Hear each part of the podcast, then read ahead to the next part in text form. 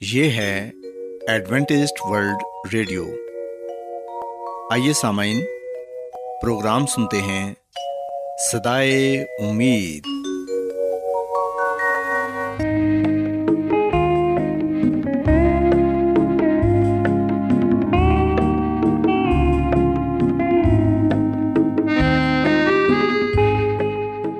سامعین، پروگرام سدائے امید کے ساتھ میں آپ کی میزبان فرا سلیم اور صادق عبداللہ خان آپ کی خدمت میں حاضر ہیں۔ ہماری طرف سے آپ تمام سامعین کی خدمت میں اداب سامعین امید کرتے ہیں کہ آپ سب خدا تعالیٰ کے فضل و کرم سے خیریت سے ہیں۔ اور ہماری یہ دعا ہے کہ آپ جہاں کہیں بھی رہیں خدا مند خدا آپ کے ساتھ ہوں اور آپ کی حفاظت اور رہنمائی کریں۔ سامعین اس سے پہلے کہ آج کے پروگرام کو شروع کیا جائے آئیے پہلے پروگرام کی تفصیل سن لیں۔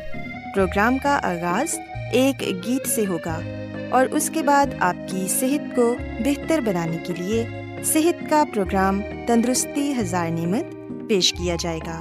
اور سامعین، پروگرام کے آخر میں خدا تعالیٰ کے پاکلام سے پیغام پیش کیا جائے گا۔ تو سامعین، آئیے آغاز اس خوبصورت گیت سے کرتے ہیں۔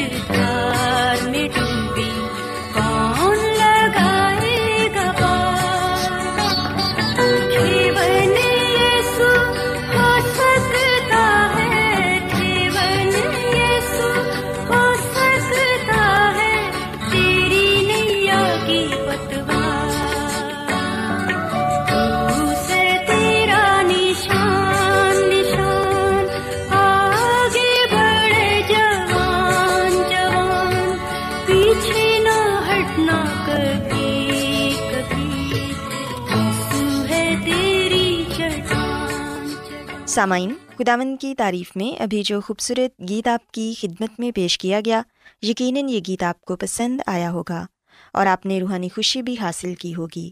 سامعین، اب وقت ہے کہ صحت کا پروگرام تندرستی ہزار نعمت آپ کی خدمت میں پیش کیا جائے۔ سامعین، آج کے پروگرام میں میں آپ کو یہ بتاؤں گی کہ کیا موٹاپا تندرستی کی علامت ہے۔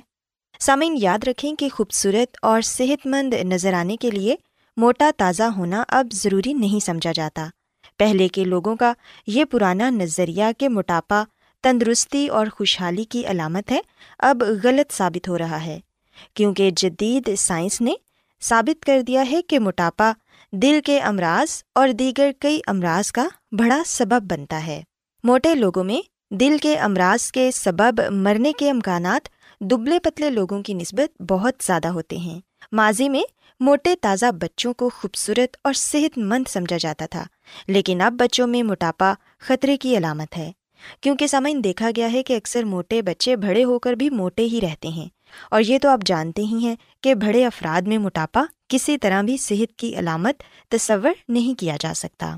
سامعین، آج کے دور میں چونکہ بہت سی خواتین باقاعدہ نوکری یا کوئی اور کام کرتی ہیں، اس لیے وہ اپنی مصروفیات کی وجہ سے اپنے بچوں کو اپنا دودھ پلانے کی بجائے بوتل سے دودھ پلاتی ہیں۔ تاہم، کچھ عورتیں محض فیشن یا اپنی سہولت کے لیے بچے کو بوتل سے دودھ پلانے کو ترجیح دیتی ہیں۔ بہرحال، ماں کا دودھ ہی بچے کے لیے بہترین فارمولہ ہے، کیونکہ ماں کے دودھ میں چکنائی اور دیگر مفید غذائی عناصر ہوتے ہیں۔ گائے، بھینس یا اور جانوروں سے حاصل کردہ دودھ اور دیگر غذائی عناصر اور چکنائی کی مقدار بہت زیادہ ہوتی ہے۔ جو شیر خار بچوں کو بہت دی جائے تو وہ تیزی سے بڑھنے پھولنے لگتے ہیں اور ان کے وزن میں بھی بہت جلد اضافہ ہو جاتا ہے۔ اس لیے کوشش کریں کہ چھوٹے بچوں کو بوتل کا دودھ پلانے کی بجائے ماں کا دودھ دیا جائے۔ اسی طرح سامعین، ہم دیکھتے ہیں کہ آج دنیا کے اکثر حصوں میں خوراک کی کوئی کمی نہیں۔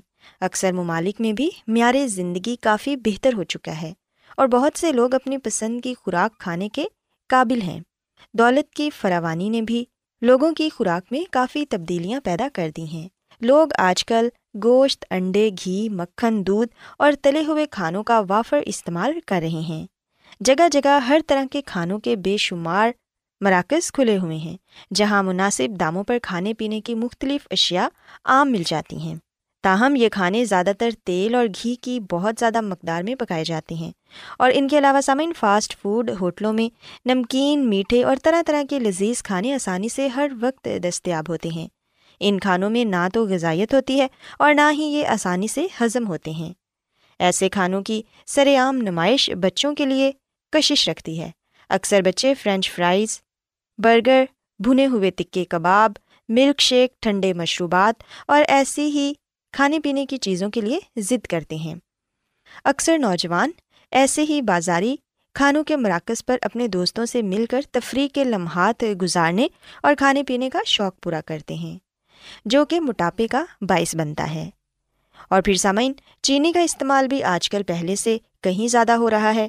پیاس لگنے کی صورت میں ننے بچے بھی پانی کی بجائے بوتل یا پیکٹ والے مشروبات پینا پسند کرتے ہیں۔ اسی طرح آئس کریم، میٹھی گولیاں، مٹھائیاں وغیرہ عام مل جاتی ہیں۔ اور سامعین، چینی چونکہ جسم میں حراروں کو بڑھانے کا ایک زبردست ذریعہ ہے، جو کہ موٹاپے، بلڈ پریشر کولیسٹرائل شوگر اور دل کے امراض میں اضافے کا باعث بنتا ہے۔ اسکولوں کی کنٹینوں پر بھی طرح طرح کی میٹھی گولیاں، چاکلیٹس، بسکٹ، کیک اور کئی قسم کے مشروبات دستیاب ہوتے ہیں، جو بچے بڑے شوق سے کھانا پسند کرتے ہیں۔ یہ چیزیں صحت کے لیے بھی ٹھیک نہیں۔ اس لیے سامعین اسکولوں میں، کینٹینوں پر ایسی چیزیں بیچنی چاہئیں جو بچوں کی صحت کے لیے بہتر ہوں۔ اسکولوں کی کینٹینوں پر ایسی چیزیں بچوں کو دی جانی چاہیے جو ان کی صحت کے لیے بہتر ہوں، نہ کہ ان کی صحت کو خراب کریں۔ اور پھر سامعین، ہم دیکھتے ہیں کہ ماضی کی نسبت آج کل لوگ ورزش کم کرتے ہیں۔ اس کے کئی وجوہات ہیں، لیکن اس صورت حال سے ایک نتیجہ یہ نکل رہا ہے کہ لوگ موٹے زیادہ ہو رہے ہیں اور صحت مند کم۔ یاد رکھیں کہ ورزش کرنے سے ہمارا وزن متوازن رہتا ہے اور ہمارا جسم خوراک سے حاصل کردہ توانائی اور حراروں کو صحیح طرح استعمال کر لیتا ہے۔ لیکن ورزش نہ کرنے کی صورت میں جو زیادہ حرارے ہوتے ہیں، وہ چکنائی کی شکل میں جسم میں جمع ہو جاتے ہیں اور پھر موٹاپے کا باعث بنتے ہیں۔ سامعین، یاد رکھیں کہ انسان جوں جوں موٹا ہوتا ہے، اسے موٹاپے سے وابستہ بہت سے مسائل اور خطرات کا بھی سامنا کرنا پڑتا ہے۔ آدمی جتنا موٹا ہوتا ہے، دل کو اتنی ہی زیادہ محنت کرنی پڑتی ہے۔ اس کے علاوہ، موٹے لوگ بلڈ پریشر کا شکار ہوتے ہیں، شوگر کی بیماری ان میں عام ہوتی ہے کولیسٹرائل لیول بڑھ جاتا ہے اور دل کے امراض کے امکانات بھی بڑھ جاتے ہیں۔ اس لیے سامعین، کوشش کریں کہ اپنے وزن کو کنٹرول میں رکھیں۔ اپنے بچوں کو بچپن میں ہی ایسی غذا کھلائیں جو ان کی صحت کے لیے مفید ہو۔ بچوں کو بہترین غذا کا انتخاب کرنا سکھائیں۔ بچوں اور بڑوں دونوں کو چاہیے کہ کھانے کے مقررہ اوقات میں ہی کھانا کھائیں۔ ان کے درمیان جو وقفہ ہوتا ہے، ان میں ہر وقت کھاتے پیتے نہ رہیں، کیونکہ اس طرح کرنے سے بھی انسان موٹاپے کا شکار ہو جاتا ہے۔ روزمرہ کی خوراک میں گھی کم سے کم استعمال کریں۔ اپنی بھوک سے زیادہ کبھی مت کھائیں اور باقاعدگی سے ورزش کریں۔ سستی اور کاہلی کو دور کر دیں اور اگر ضروری ہو تو وزن کم کرنے کا کوئی مناسب پروگرام بھی اپنائیں۔ سامعین خداون کی خادمہ مسز ایلن جی وائٹ اپنی کتاب شفا کے چشمے، اس کے صفحہ نمبر دو سو بیاسی میں یہ لکھتی ہیں کہ ہمارے بدن مسیح یسو کی ملکیت ہیں۔ اس نے ہمیں خرید رکھا ہے۔ اس لیے ہمیں کوئی حق نہیں کہ ان کے ساتھ جیسا چاہیں سلوک کریں۔ وہ سب لوگ جو صحت کے اصولوں کو جانتے ہیں، ان کو محسوس کرنا چاہیے کہ صحت کے اصولوں کی تابع داری ان کا فرض ہے۔ اور اگر ہم ان ضابطوں کو توڑیں گے تو ضرور سزا پائیں گے۔ جو کچھ بھی ہماری عادات ہیں، ان کے لیے ہم شخصی طور پر خداون کے سامنے جواب دیں ہیں۔ اس لیے ہمیں اس سوال کا جواب نہیں دینا کہ دنیا کا دستور اور رویہ کیا ہے۔ بلکہ یہ کہ اس گھر کے ساتھ جو خداون نے مجھے دے رکھا ہے، کیسا سلوک کرنا چاہیے؟ یعنی اپنے بدن کے ساتھ۔ سوسامین خداون کی خادمہ بھی ہمیں یہ بتاتے ہیں کہ ہمیں صحت کے اصولوں پر عمل کرنا چاہیے، کیونکہ ہمارا بدن خداوند یسو مسیح کی ملکیت ہے اس لیے ہمیں اپنے بدن کے ساتھ ایسا سلوک نہیں کرنا چاہیے جو صحت کے اصولوں کے خلاف ہو۔ اگر ہم صحت کے اصولوں پر عمل کریں گے تو پھر یقیناً ہم ایک اچھی اور تندرست زندگی گزار سکیں گے۔ سو میری یہ دعا ہے کہ خدا مند خدا آپ کے ساتھ ہوں اور آپ سب کو اپنی ڈھیروں برکتوں سے نوازیں۔ کیا آپ بائبل کی مقدس پیشن گوئیوں اور نبوتوں کے سربستہ رازوں کو معلوم کرنا پسند کریں گے؟ کیا آپ دنیا کے ایسے رجحانات کے باعث پریشان ہیں جو گہری طریقے کا اشارہ دیتے ہیں؟ ایڈوینٹسٹ ورلڈ ریڈیو سنتے رہیے، جو آپ سب کے لیے صدائے امید ہے۔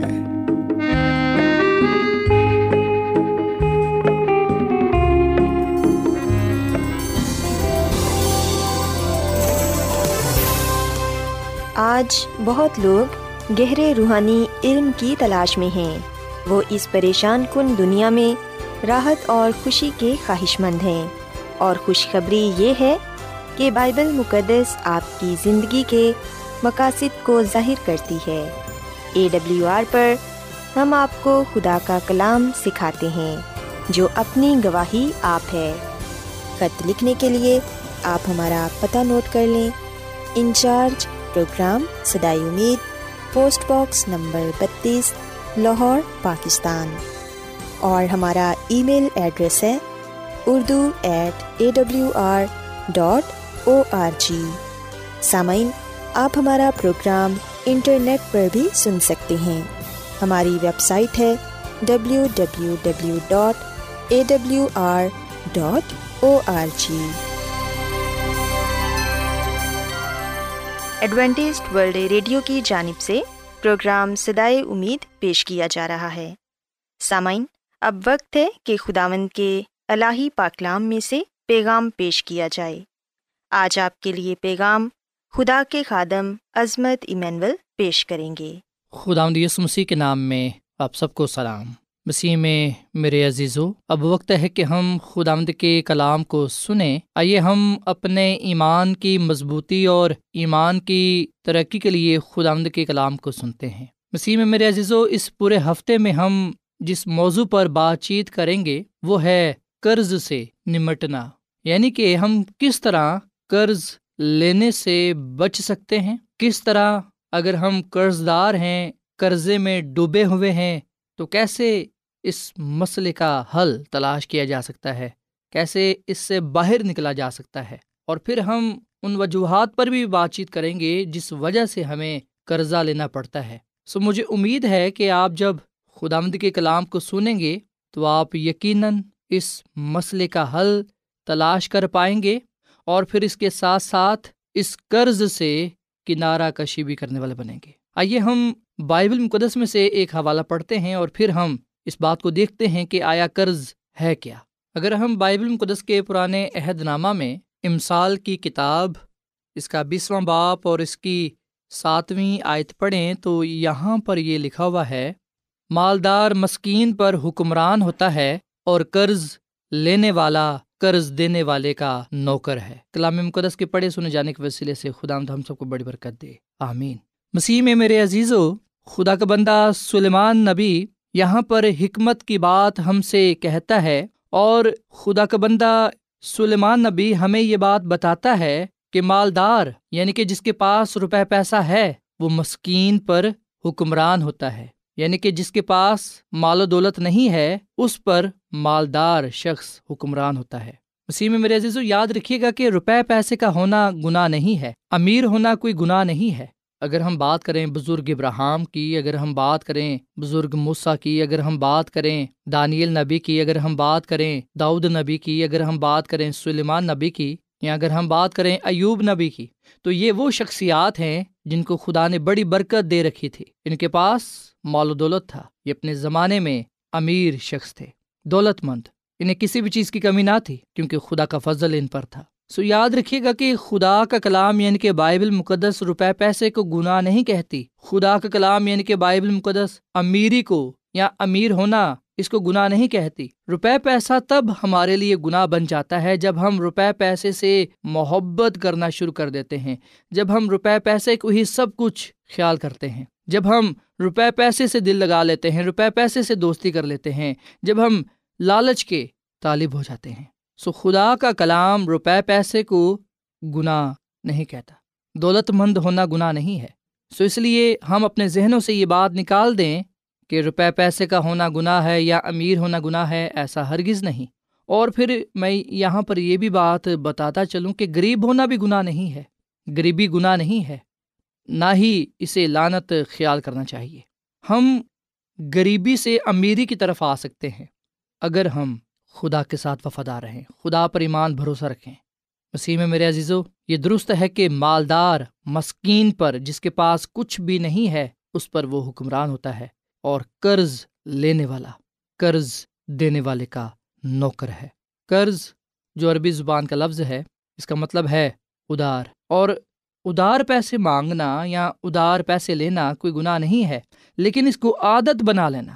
قرض میں ڈوب جانا، یہ ایک گناہ ہے لانت ہے۔ اس لیے ہم دیکھتے ہیں کہ خدا کا کلام ہمیں ہدایت کرتا ہے کہ ہم اپنی چادر سے زیادہ پاؤں نہ پھیلائیں۔ یعنی کہ اپنی آمدنی سے زیادہ خرچ نہ کریں۔ جو لوگ اپنی چادر سے زیادہ پاؤں پھیلاتے ہیں یعنی جو اپنی آمدنی سے زیادہ خرچ کرتے ہیں، وہ بعد میں اپنے قرض خواہ کے یعنی کہ جس سے وہ قرضہ لیتے ہیں، اس کے غلام بن جاتے ہیں۔ قرضہ ہمیں غلامی کی طرف لے جاتا ہے۔ قرضہ ہمیں پریشانیوں میں، مصیبتوں میں لے جاتا ہے۔ بے شک وقتی طور پر ہمیں ایسا محسوس ہوتا ہے کہ یہ ہمارے لیے برکت ہے اسے ہم فائدہ اٹھا لیں گے۔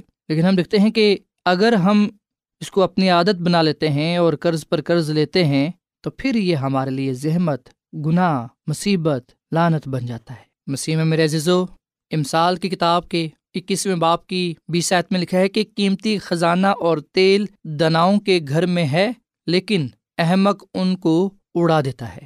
سو خدا کا کلام ہمیں یہ بات بتاتا ہے کہ وہ لوگ جو محتاط اور دانش مند ہیں اور آگے کے لیے منصوبہ رکھتے ہیں، ان کے پاس زندگی کی ضروریات پوری کرنے کے لیے کچھ ہوگا، لیکن جو احمق ہے، وہ جو کچھ اس کے پاس ہے، اسے تھوڑی سی خوشی کی خاطر خرچ کر دیتا ہے، لٹا دیتا ہے، ختم کر دیتا ہے۔ سو مسیح میں میرے عزیز و یہ بات ذہنوں میں بٹھا لیں کہ جب ہم کسی سے قرضہ لیتے ہیں، جب ہم کسی سے ادار پیسے لیتے ہیں، تو ہم اس کے غلام ہو جاتے ہیں۔ سو وہ لوگ جو قرض میں ڈوبے ہوئے ہیں۔ وہ لوگ جن کے پاس ادا کرنے کے لیے پیسے نہیں ہیں، ہم دیکھتے ہیں کہ وہ بڑی مصیبت میں پڑ جاتے ہیں۔ لیکن ہم دیکھتے ہیں کہ خدا کا کلام ہمیں ایسے مسائل سے باہر نکلنے کی راہ دکھاتا ہے۔ اس مسئلے کا حل ہمیں بتاتا ہے۔ اسی میں میرے عزیز و کیا کبھی آپ کے ذہن میں یہ سوال آیا ہے؟ کیا کبھی آپ نے اس بات کو جاننے کی کوشش کی ہے کہ قرض کا آغاز کب ہوا؟ قرض کی شروعات کرنے والا کون ہے؟ یاد رکھیں، جس مقصد کے لیے اس کا آغاز کیا گیا تھا، وہ اچھا تھا، بھلا تھا۔ جب ہم استثنا کی کتاب، اس کے اٹھائیسویں باپ کی بارہویں عید پڑھیں، تو یہاں پر خدا خدا نے اپنے لوگوں کو یہ کہا کہ اگر تم میرے حکموں پر عمل کرو گے، تو میں تمہیں برکت دوں گا۔ اور خداوند نے اپنے لوگوں کو یہ کہا کہ خداوند آسمان کو جو اس کا اچھا خزانہ ہے، تیرے لیے کھول دے گا کہ تیرے ملک میں وقت پر می برسائے اور وہ تیرے سب کاموں میں جن میں تو ہاتھ لگائے برکت دے گا اور تو بہت سی قوموں کو قرض دے گا پر خود قرض نہیں لے گا۔ سو یاد رکھیں یہ ایک برکت ہے قرض دینا۔ خدا کا کلام ہمیں اس بات کی اجازت دیتا ہے کہ ہم قرض دیں، لیکن کنہیں دیں؟ خدا کا کلام ہمیں یہ بھی بتاتا ہے کہ ہمیں قرضہ یا ادار پیسے کنہیں دینا چاہیے۔ اور خدا نے یہ اصول قائم کیا ہے۔ خدا نے یہ سلسلہ شروع کیا اور اپنے لوگوں کو اجازت دی کہ وہ قرضہ دوسروں کو دیں۔ لیکن سوال پیدا ہوتا ہے کہ کیا ہر کسی کو قرضہ دیں؟ مسیح میں میرے عزیز و موجودہ دور میں تو امیروں کو ہی، جن کے پاس پہلے سے روپے پیسہ ہوتا ہے انہیں کو قرضہ دیا جاتا ہے۔ بینک جب تسلی کر لیتے ہیں تو پھر وہ قرضہ دوسروں کو دیتے ہیں۔ لیکن ہم دیکھتے ہیں کہ خدا کا کلام اپنے لوگوں کو اس بات کی ہدایت کرتا ہے کہ وہ کن لوگوں کو قرضہ دیں۔ اس تیسرا کی کتاب کے پندرہویں باپ کی چھٹی عید سے اگر ہم پڑھیں تو یہاں پر یہ لکھا ہے خداون تیرا خدا جیسا اس نے تجھ سے وعدہ کیا ہے، تجھ کو برکت بخشے گا اور تو بہت سی قوموں کو قرض دے گا، پر تجھ کو ان سے قرض لینا نہ پڑے گا اور تو بہت سی قوموں پر حکمرانی کرے گا، پر وہ تجھ پر حکمرانی کرنے نہ پائیں گے۔ جو ملک خدا تیرا خدا تجھ کو دیتا ہے، اگر اس میں کہیں تیرے پھاٹکوں کے اندر تیرے بھائیوں میں سے کوئی مفلس ہو، تو تو اس مفلس بھائی کی طرف سے نہ اپنا دل سخت کرنا اور نہ اپنی مٹھی بند کرنا، بلکہ اس کی احتجاج رفع کرنے کو جو چیز اسے درکار ہو، اس کے لیے تو ضرور فراق دستی سے اسے قرض دینا۔ سمسی میں میرے عزیز و خدا خدا نے قوم اسرائیل سے یہ کلام کیا کہ وہ اپنے بھائیوں میں سے، ہم ایمان والوں میں سے کسی کو اگر وہ مفلس دیکھتے ہیں، محتاج غریب دیکھتے ہیں، تو وہ اپنی مٹھی بند نہ کریں، بلکہ انہیں پیسے دیں، جو چیز انہیں درکار ہے انہیں دیں۔ اور پھر خدا خدا نے انہیں یہ کہا کہ خبردار تیرے دل میں یہ برا خیال نہ گزر پائے کہ ساتویں سال جو چھٹکارے کا سال ہے، نزدیک ہے، تیرے مفلس بھائی کی طرف سے تیری نظر بد ہو جائے اور تو اسے کچھ نہ دے اور وہ تیرے خلاف خدا ہم سے فریاد کرے اور یہ تیرے لیے گناہ ٹھہرے۔ سو خدا کا کلام ہمیں کہتا ہے، ہمیں اجازت دیتا ہے کہ ہم غریب غربا کی مدد کریں۔ سو خدا کا کلام ہمیں اجازت دیتا ہے کہ ہم قرضہ دیں۔ لیکن خدا کا کلام ہمیں قرضہ لینے کی اجازت نہیں دیتا۔ سو بے شک خدا کا کلام ہمیں قرضہ لینے کی اجازت تو نہیں دیتا، پر یاد رکھیے گا کہ بائبل مقدس میں کہیں بھی یہ بھی نہیں لکھا ہوا کہ یہ گناہ ہے۔ بائبل مقدس اسے گناہ قرار نہیں دیتی۔ لیکن اس کا ہرگز یہ مطلب نہیں ہے کہ اگر یہ گناہ نہیں ہے تو ہم یہ کرنا شروع کر دیں۔ جو چیز گناہ نہیں ہے، ایسا نہ ہو کہ ہم اس کو گناہ بنا بیٹھیں۔ سو مسیح میں میرے عزیزو، کیا وجہ ہے کہ لوگ قرضہ لیتے ہیں؟ پہلی اس کی وجہ یہ ہو سکتی ہے کہ لوگوں کو مالی معاملات کے بارے میں صحیح طور پر علم نہیں رکھتے۔ لا علمی کی وجہ سے لوگ قرضہ لے بیٹھتے ہیں۔ پھر کئی دفعہ لوگ زیادہ چیزوں کو حاصل کرنے کے لیے، خود غرضی کی خواہشات کو پورا کرنے کے لیے قرضہ لے بیٹھتے ہیں۔ اور پھر کئی دفعہ ایسا بھی ہوتا ہے کہ ہم اپنی ذاتی خواہشات کو پورا کرنے کے لیے قرضہ لیتے ہیں۔ بے شک کئی دفعہ بنیادی ضروریات کو پورا کرنے کے لیے قرضہ لیا جاتا ہے۔ مثال کے طور پر آمدنی کم ہے، ضروریات زیادہ ہے، کوئی حادثہ ہو گیا ہے، بیاہ شادی ہو گئی ہے، کوئی بیماری آ گئی ہے، تو کئی دفعہ لوگ اس وجہ سے قرضہ لیتے ہیں۔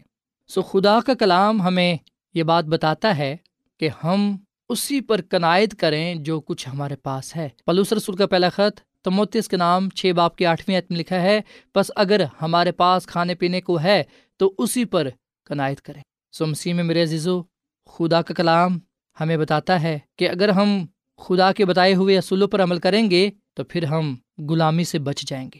لیکن اگر ہم ایسا نہیں کریں گے تو پھر ہم قرضہ لے کر جس سے ہم نے قرضہ لیا ہے، اس کے غلام بن جائیں گے۔ سو آج ہم نے اس بات کو دیکھا ہے کہ قرضہ ہے کیا اور کیوں قرضہ لیا جاتا ہے۔ خدا کا کلام ہمیں کیا بتاتا ہے؟ سو کل ہم اس بات کو دیکھیں گے، اس بات کو جانیں گے کہ کس طرح ہم اپنے آپ کو قرضے میں ڈبو لیتے ہیں۔ کس طرح ہم اپنے آپ کو قرضے کی طرف دھکیل دیتے ہیں، قرضے میں ڈوب جاتے ہیں۔ سوائے ہم آج خود بھی اس بات کو سیکھیں، اپنے خاندان کو بھی سکھائیں اور دوسروں کو بھی بتائیں کہ خدا کا کلام ہمیں یہ بات بتاتا ہے کہ مالدار مسکین پر حکمران ہوتا ہے اور قرض لینے والا قرض دینے والے کا نوکر ہے۔ اور پھر ہم اس بات کو بھی اپنی زندگی کا حصہ بنائیں کہ اگر ہمارے پاس کھانے پینے کو ہے تو اسی پر کنائت کریں۔ جتنا ہو سکے ہم قرضہ لینے سے دور رہیں تاکہ ہم بہت سی مصیبتوں سے بچ سکیں۔ آئے ہم خدا کے ساتھ وفادار ہوں۔ آئے ہم پوری دائیکی اور ہدیہ نذرانے خدا اپنے خدا کو دیں۔ کیونکہ بدلے میں ہم بہت سی برکات کو پائیں گے اور پھر ہم قرضہ دینے والے بنیں گے۔ دینا لینے سے مبارک۔ آئے ہم مقدس کلام کی باتوں پر عمل کریں، احتیاط سے بائبل مقدس کے بتائے ہوئے اصولوں کی پابندی کریں تاکہ ہم قرضے سے بچ سکیں اور ایک خوشحال زندگی گزارتے ہوئے لوگوں کے لیے گواہی کا باعث بنے اس بات کا پرچار کرنے والے بنے کہ خدا کے ساتھ وفادار رہنے کی صورت میں ہمیں برکت ملے گی۔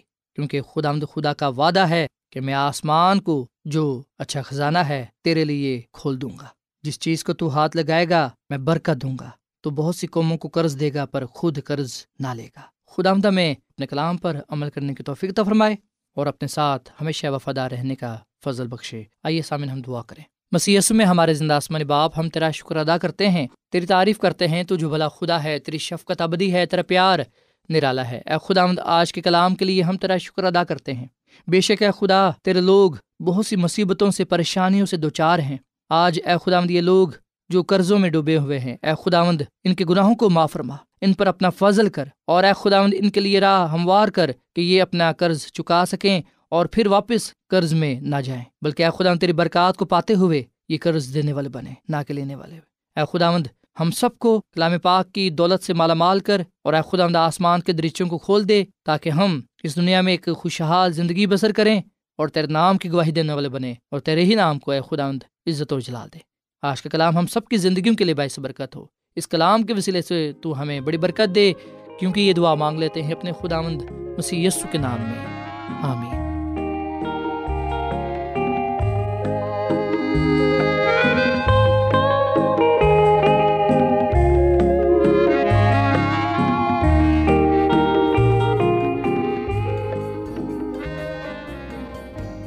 روزانہ ایڈوینٹسٹ ورلڈ ریڈیو چوبیس گھنٹے کا پروگرام جنوبی ایشیا کے لیے اردو، انگریزی، پنجابی، پشتو، سندھی اور بہت سی زبانوں میں پیش کرتا ہے۔ صحت، متوازن خوراک، تعلیم، خاندانی زندگی اور بائبل مقدس کو سمجھنے کے لیے ایڈوینٹسٹ ورلڈ ریڈیو ضرور سنیے۔ یہ ریڈیو آپ کی فکر کرتا ہے۔ ایڈوینٹسڈ ورلڈ ریڈیو کی جانب سے پروگرام سدائے امید نشر کیا جا رہا تھا۔ امید کرتے ہیں کہ آج کا پروگرام آپ کو پسند آیا ہوگا۔ سامعین اپنی دعائیا درخواست اور بائبل مقدس کو مزید جاننے کے لیے آپ ہمیں اس نمبر پر واٹس ایپ کریں۔ نمبر نوٹ کر لیں zero zero one seven four seven two eight one two eight four nine یا پھر plus one seven four seven two eight one two eight four nine سامعین، آپ ہمارے پروگرام انٹرنیٹ پر بھی سن سکتے ہیں۔ ہماری ویب سائٹ ہے W W W dot A W R dot O R G کل اسی وقت اور اسی فریکوینسی پر دوبارہ آپ سے ملاقات ہوگی۔ اب اپنی میزبان فرا سلیم اور صادق عبداللہ خان کو اجازت دیں۔ خدا حافظ۔